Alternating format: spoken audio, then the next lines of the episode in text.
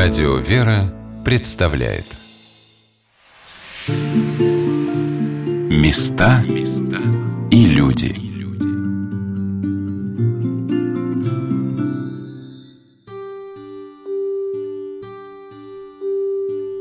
Хотите ли вы, чтобы ваш сын был поэтом, а дочка – биологом-генетиком? Какие профессии, на ваш взгляд, наиболее привлекательны для подрастающего поколения в наше время – Какую роль в этом жизненно важном выборе играют родители, а какую – школа? Здравствуйте, дорогие друзья! У микрофона Анна Шалыгина. Сегодня мы вновь путешествуем по городу Белгороду, где 22 года назад была создана православная гимназия во имя святых Мефодия и Кирилла. Одним из важных, приоритетных направлений деятельности Белгородской метрополии является воспитание и развитие детей и молодежи – Какими станут последующие поколения, во многом зависит от тех усилий, которые прилагают сейчас взрослые, для того, чтобы дети были счастливы не только в детстве, но чтобы вся их жизнь была наполнена созиданием, творчеством, добротой, высокими идеалами. По словам правящего архиерея, преосвященного митрополита Белгородского и Старооскольского Иоанна, начинать эту работу нужно с самого раннего возраста – Сейчас определяющим для Белгородско-Староскольской епархии и в целом для Белгородской метрополии является образование дошкольное. И мы сейчас открываем, вот на 18 год наметили открытие трех еще православных детских садиков. Вот у нас пять есть, и еще три, помимо групп, которые есть в обычных садиках. А это будут те садики, которые находятся под непосредственным попечительством метрополии. Почему? Потому что в сегодняшнем мире после информационной революции началась революция образов которая очень умело с помощью социальных дизайнеров и различных систем программирования человека входит с самого младенчества, отрочества в наших детей, и эти образы сопровождают их всю жизнь. Если мы создадим систему, особенно дошкольного православного воспитания, где образы святых будут определяющими для жизни наших молодых людей, то мы многие проблемы будем решать, опираясь на ту образность, которая стала уже достоянием молодых людей, и обращаясь к ним, мы будем обращаться к тому опыту, который уже имеется. Поэтому одна из основных задач – это вот открытие таких православных детских садов. Посетив православную гимназию накануне праздника святителя Иоасафа Белгородского, мне посчастливилось пообщаться с директором, учащимися и преподавателями этой гимназии. И вот что сказала ученица 10 класса Анастасия Раенко о том, кто стал для нее любимым образом, героем, святым. Мне очень близок Александр Невский. Я очень уважаю его как исторического деятеля, который сделал очень много для нашей страны. И я очень сильно уважаю его как святого, который он был действительно благоверным князем. Благоверные это те люди, у которых есть все, есть богатство, есть власть, есть слава, но они умеют в своем сердце стяжать э, веру в Бога. И к тому же Александр Невский это покровитель небесный моего папы. Папу я тоже очень сильно люблю, и поэтому вот такие вот теплые отношения именно к этому святому. Вы знаете, Настя восхитила меня своей удивительной цельностью характера и вполне взрослой рассудительностью – и мне было интересно спросить у нее, что же это за гимназия, в которой она учится. Наверное, в православной гимназии самое замечательное – это люди и сама та атмосфера. То есть в православной гимназии действительно семья, и мы продолжаем общаться, даже несмотря… Мы продолжаемся общаться с несколькими выпусками, которые уже выпустились, и мы сейчас общаемся не только со своими ровесниками, тем, кто на год старше или на год младше, мы также общаемся с теми, кто там младше на два, на три класса, и вот эти вот дружеские отношения, они, наверное, и есть самое главное в этой гимназии, а так как у нас создается такая атмосфера, что у нас все-таки небольшое количество людей, которые все здесь не случайно, и у них есть какая-то общая направленность, атмосфера все-таки очень благоприятная. Конечно, главной направленностью каждой православной гимназии является прежде всего воспитание у детей православного мировоззрения, их погружение в православный образ жизни, их воцерковление – но это вовсе не значит, что оно формируется в ущерб получению знаний. У нас в гимназии преподаются абсолютно те же предметы, как и в других школах, хотя есть э, распространенный стереотип, что мы тут ничего не делаем, а только молимся и читаем Евангелие. Неправда. У нас э, такие же предметы, как и в других школах, и особого углубления нет эм, по предметам, ну, точнее, у нас было раньше церковнославянский язык для того, чтобы мы могли читать и понимать то, что пишется в Евангелии на церковнославянском. Был предмет церковное пение. До того, как я поступила в эту гимназию, были факультативы греческий и латинский. У меня просто старшая сестра тоже училась в этой школе, и у них был факультатив греческий. Сейчас в 10 классе в старшей школе есть только православная культура, но мы успеваем э, глубоко и емко пройти не только то, что нам нужно по программе, но и понять действительно, что такое вера. Да и такие предметы, как православная культура в православной гимназии, естественно, дети и так знают прописные истины, которые, возможно, не знают дети в других школах, поэтому мы можем позволить себе более глубокое изучение некоторых. А вот что сказал о православном компоненте в учебном процессе гимназии учитель истории обществознания Бондаренко Александр Дмитриевич, который прояснил, что, например, обучение истории в православной гимназии происходит по тем же учебникам, что и в обычных образовательных школах России. К примеру, мы можем остановиться на Сергее Радонежском, вот личности. Что он привнес, его деятельность. Александр Невский тот же самый. То есть можно отдельно изучить, можно, к примеру, творческие проекты подготовить на эту тему, презентации дети могут приготовить, доклады. Всегда можно, например, на внеурочной деятельности подобное изучить. К примеру, я веду курс белгородоведения, и у нас несколько уроков отдельно посвящено изучению темы Святая Белгородчина. То есть храмовое зодчество как развивалось. Особенность, ведь все-таки Белгород находится на периферии различных славянских культур. То есть у нас тоже складывается свои особенности богослужений, к примеру. Также вот отдельно затрагивается вот, святитель Асав, то есть несколько уроков его личности посвящено. Так что православный компонент, естественно, присутствует. И он присутствует и в самой же государственной программе, он тоже присутствует. Нужно это тоже понимать. И у нас есть возможность этот компонент, который присутствует в светском учебнике, вот подцепить его немного и развить. Опять же, не уходя от основной программы. Директор православной гимназии города Белгорода Шереметцева Любовь Владимировна, прежде чем познакомить меня с тем, как все устроено в этом замечательном, уютном, большом доме, провела меня в гимназический храм – и начинается наш учебный день, конечно же, с храма, потому что главная комната нашего учебного заведения – это, конечно же, храм. Этот храм, если вы обратите внимание, то очень простенький, но намоленный, нежный, иконочки, которые им митрополит Белгородский Староскольский дарил нам, которым много-много лет иконам. Значит, детки по звонку без пяти восемь, звонок на вахте, это значит уже мы собираемся в храме. И постепенно они со всей гимназии сходятся с классными руководителями, детки, которые поменьше, побольше сами уже приходят. Мы здесь выстраиваемся. У каждого уже как бы традиционно у нас так образовалось свое место. Первый класс обычно стоит они вот здесь маленькие, второй класс и так дальше, так дальше, пятый класс, шестой, ну и самый старший у нас сзади становится. Сколько человек? Значит, в гимназии, в, в гимназии 243 учащихся с первого по одиннадцатый класс по одной параллели. Только пятые классы у нас пятый А и пятый Б. Количество учащихся в классе от 20 до 25 наполняемость. Участие в богослужениях, посещение храма – одно из любимых совместных занятий учеников и учителей и родителей православной гимназии. Любовь Владимировна рассказала, что раз в месяц воскресную божественную литургию всем классам посещают не только дети, но и их родители.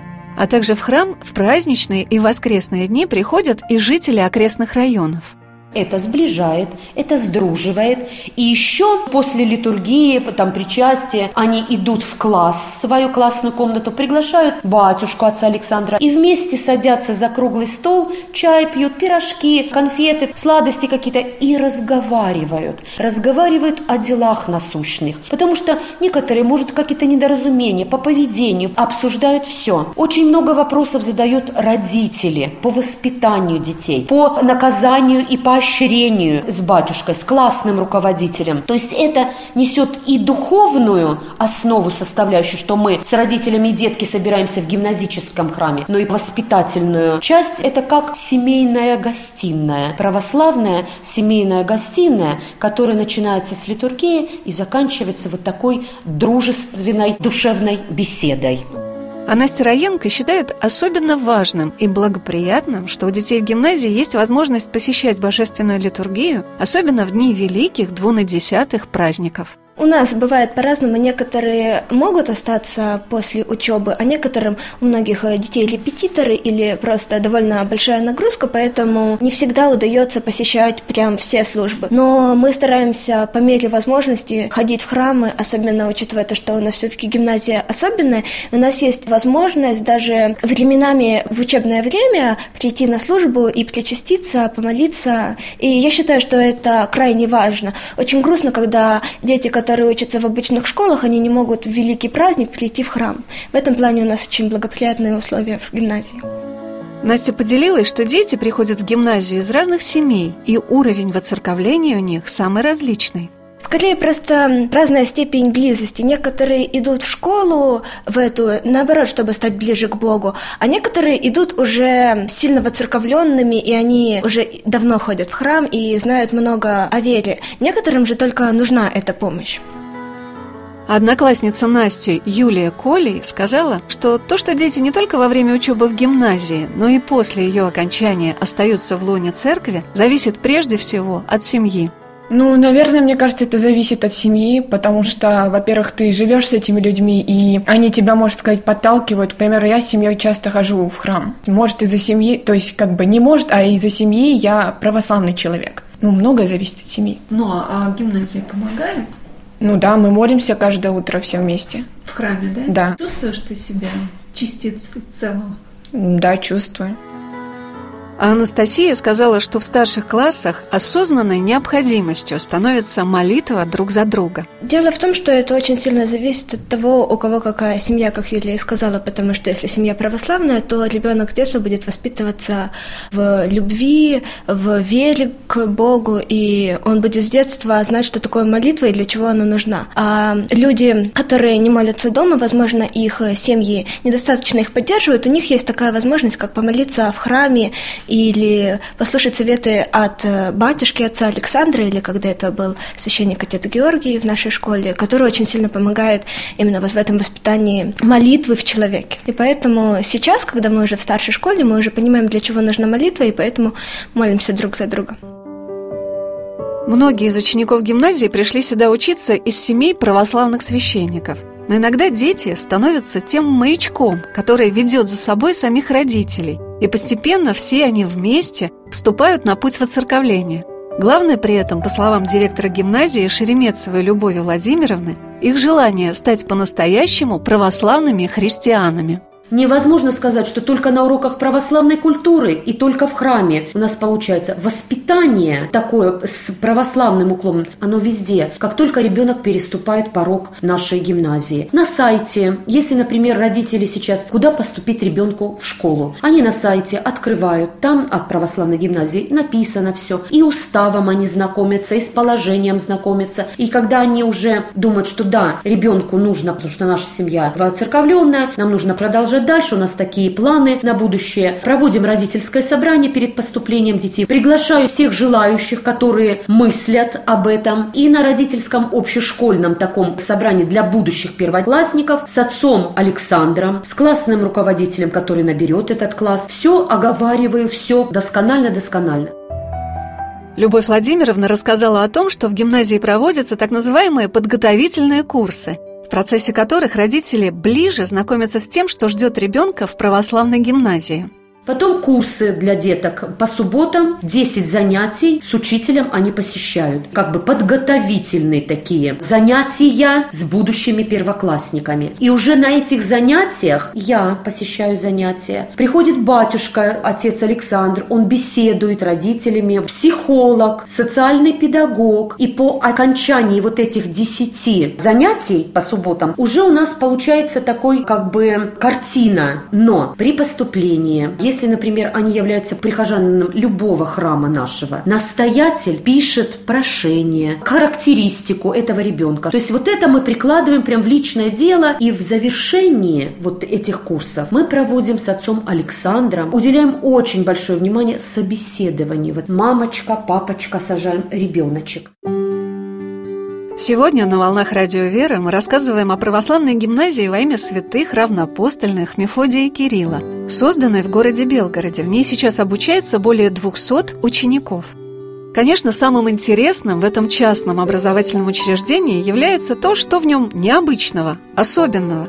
И вот чем меня удивили педагоги гимназии – Учитель информатики и технологии Зверев Павел Александрович рассказал о том, какими своими увлечениями и умениями он делится с ребятами на занятиях по дополнительному образованию – в школе я работаю с 2014 года. Начинал именно как педагог доп. образования. Я веду информатику, а также веду технологию для мальчиков. Помимо этого я веду кружки по дополнительному образованию.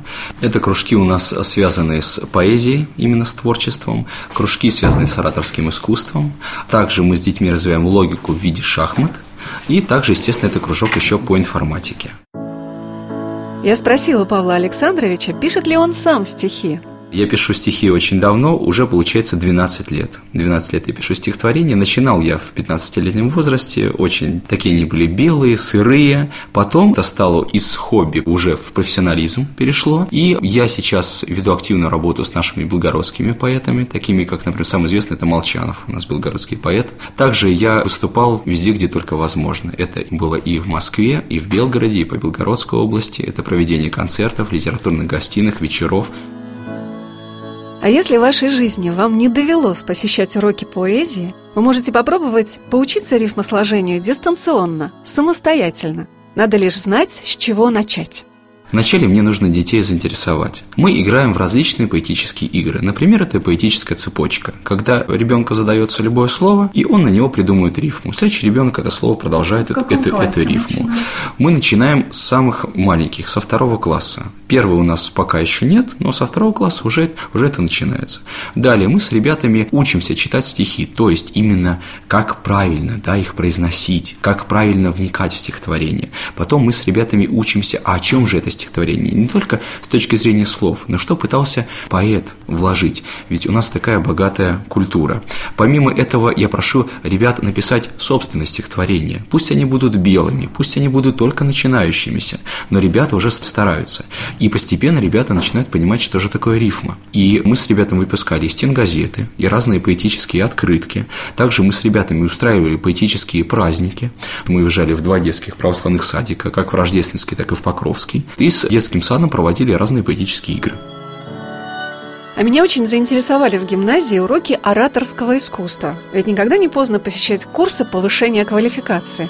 А вот что Павел Александрович рассказал о том, каким образцам слова уделяется предпочтение в православной гимназии – искусству гомилетики или древней риторики – Цицерона, Демосфена, Диогена, да, мне они тоже очень нравятся, потому что древние философы и ораторы Рима и Греции, от них никуда, вы сами понимаете, это основа. Но тем не менее, если мы посмотрим на наших православных, зачем далеко ходить, если наших всех святых отцов, например, на Серафима Саровского, они были затворниками, но они все были прекрасными ораторами. Или, например, Иоанн Крестьянкин. Все же люди к ним ходили толпами, и все их слушали. Понимаете, у них было дано ораторское искусство от Бога. Если от древних греков и римлян там было искусство именно практикой, потому что они долго сами трудились. Взять, например, Демосфена.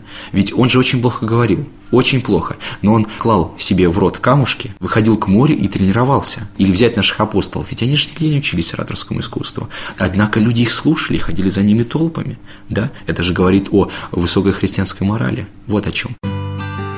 Павел Александрович рассказал о том, какими практическими навыками вооружаются ученики Белгородской гимназии. Ответив на мой вопрос, учат ли они скороговорки – Безусловно. Ну вот, например, самое любимое лично у меня и у детей – бык тупогуб, тупогубенький бычок. У бычка белая губа была тупа.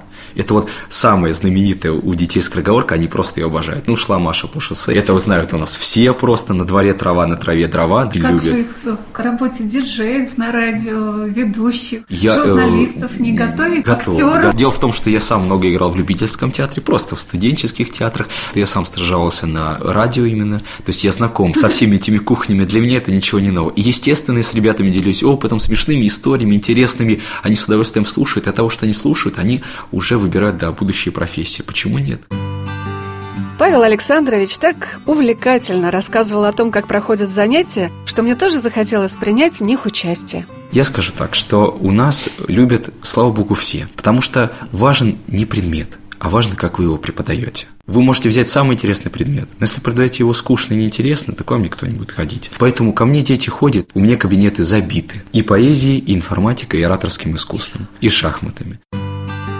На самом деле уроки поэзии или ораторского искусства могут пригодиться детям в самых разных областях. Подрастающий человек должен уметь ясно, образно выразить свою мысль, уметь заинтересовать ею окружающих людей. И главное при этом – не бояться говорить. Ораторское искусство я стараюсь развивать в детях, чтобы они не боялись говорить. Многие дети, к сожалению, не могут высказать свою мысль. Здраво, четко и понятно, к сожалению. А если они могут высказать свою мысль, то говорят ее шепотом или заикаясь. Вот именно мы и учим детей. То есть мы конкретно выступаем, например, в коридоре, когда ребенок говорит на большое количество масс. Мы выходим конкретно, например, на улицу и говорим там. Мы выходим, говорим в кругу. Мы выходим и учимся подбирать синонимы и антонимы, да, чтобы у ребенка был расширенный словарный запас. Например, по поэзии мы создаем творческую копилку. Что такое творческая копилка? Это изучение стихов на абсолютно любые темы, от военной до духовной от патриотической до природной, от лирики до гуманизма, да, на абсолютно любую тему, и чтобы ребенок в любое время и при любых людях мог рассказать это стихотворение. Тогда это настоящая творческая копилка. Вот чем мы с детьми занимаемся. Я спросила учителя истории и обществознания Бондаренко Александра Дмитриевича, хотят ли мальчишки быть похожими на своих педагогов.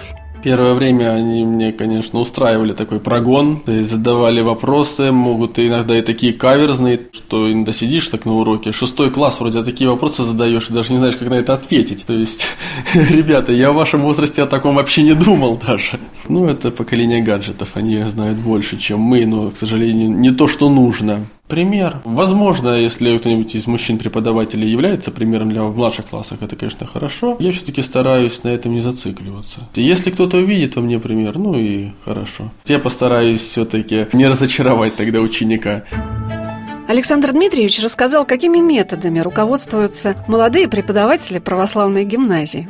Если бы можно было премниум, это шутка, конечно. Разные методы должны быть для привлечения внимания. Можно рассказать какой-нибудь отдельный факт исторический, который может подцепить сознание ребенка. Ну, а можете рассказать тут вот, а что происходило в такой-то момент? И как раз ты начинаешь эту тему развивать. Либо еще какие-нибудь моменты из разряда, а что вы знаете, допустим.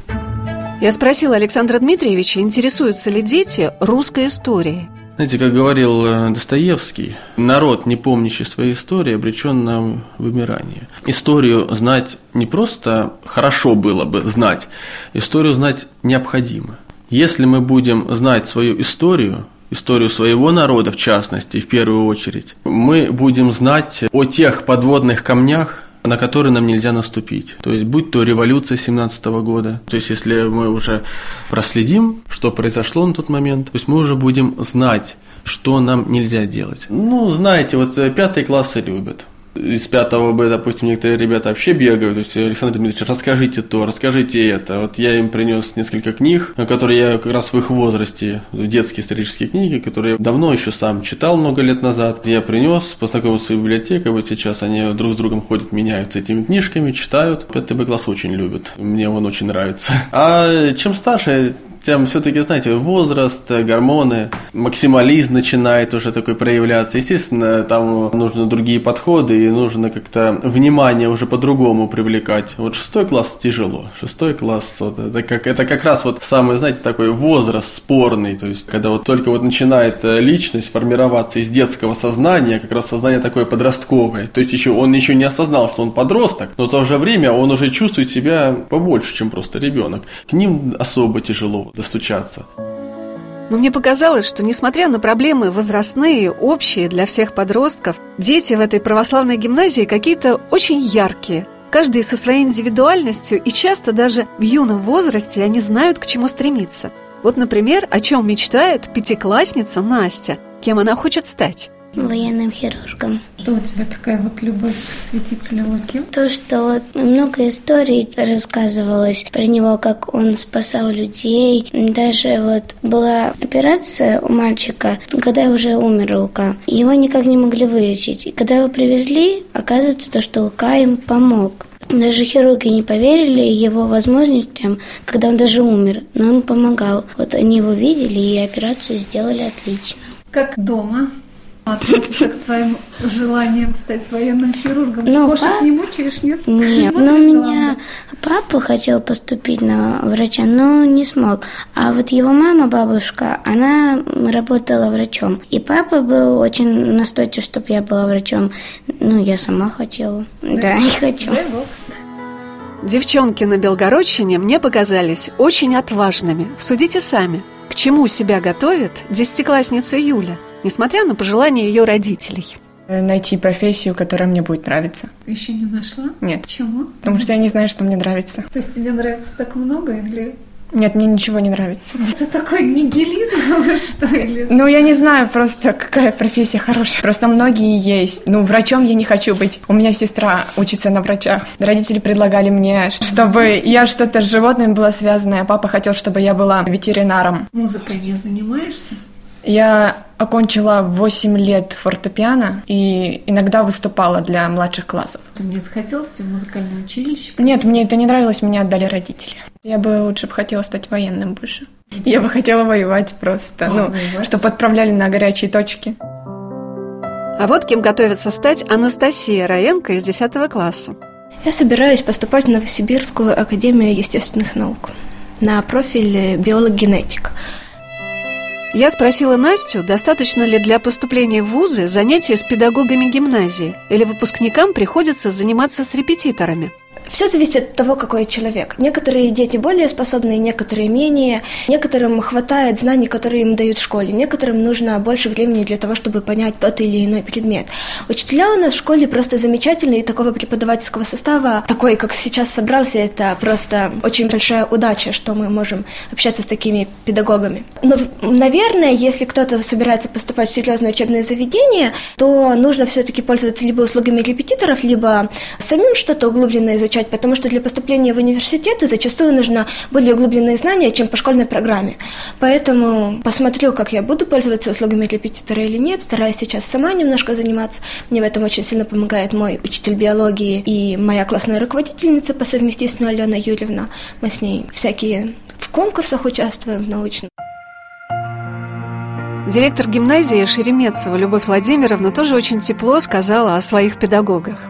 Педагоги есть, которые заканчивали там университет и сюда шли по призванию, по желанию, по стремлению. Это те, которые хотят не только образовывать детей, но вот эту православную составляющую нести и дальше, потому что учитель – это воспитанник. Сейчас за последнее время контингент учителей, педагогов резко обновился и омолодился. Как земля полнится слухами, приходят, мы хотели бы у вас работать. Те, которые были, они так остались. Пришли молодые, перспективные, творческие педагоги, которым, может быть, не хватает еще практики, не хватает, может быть, опыта, но которые очень-очень хотят и очень стремятся. Любовь Владимировна рассказала о том, куда поступают учиться выпускники православной гимназии – у нас в Белгу есть социально-теологический факультет. Туда, куда тоже поступают воспитанники нашей гимназии в большинстве. Свято-Тихоновский университет, город Москву. Тоже поступила девочка в этом году. И в духовную семинарию поступили в нашу Белгородскую, и на социально-теологический факультет наши воспитанники поступили. То есть мы даем вот такую ступенечку первую, начальную, чтобы потом в православном дальше образовании они шли дальше. Даже если они поступают на факультет журналистики в БелГУ или на другие факультеты, все равно православный человек, воспитанник, он несет светлое несет, доброе несет. Хотелось бы, чтобы наши детки ну, отличались чистотой своей и помыслов, и действий своих. Мне очень понравилось, что педагоги Белгородской гимназии сами не перестают учиться.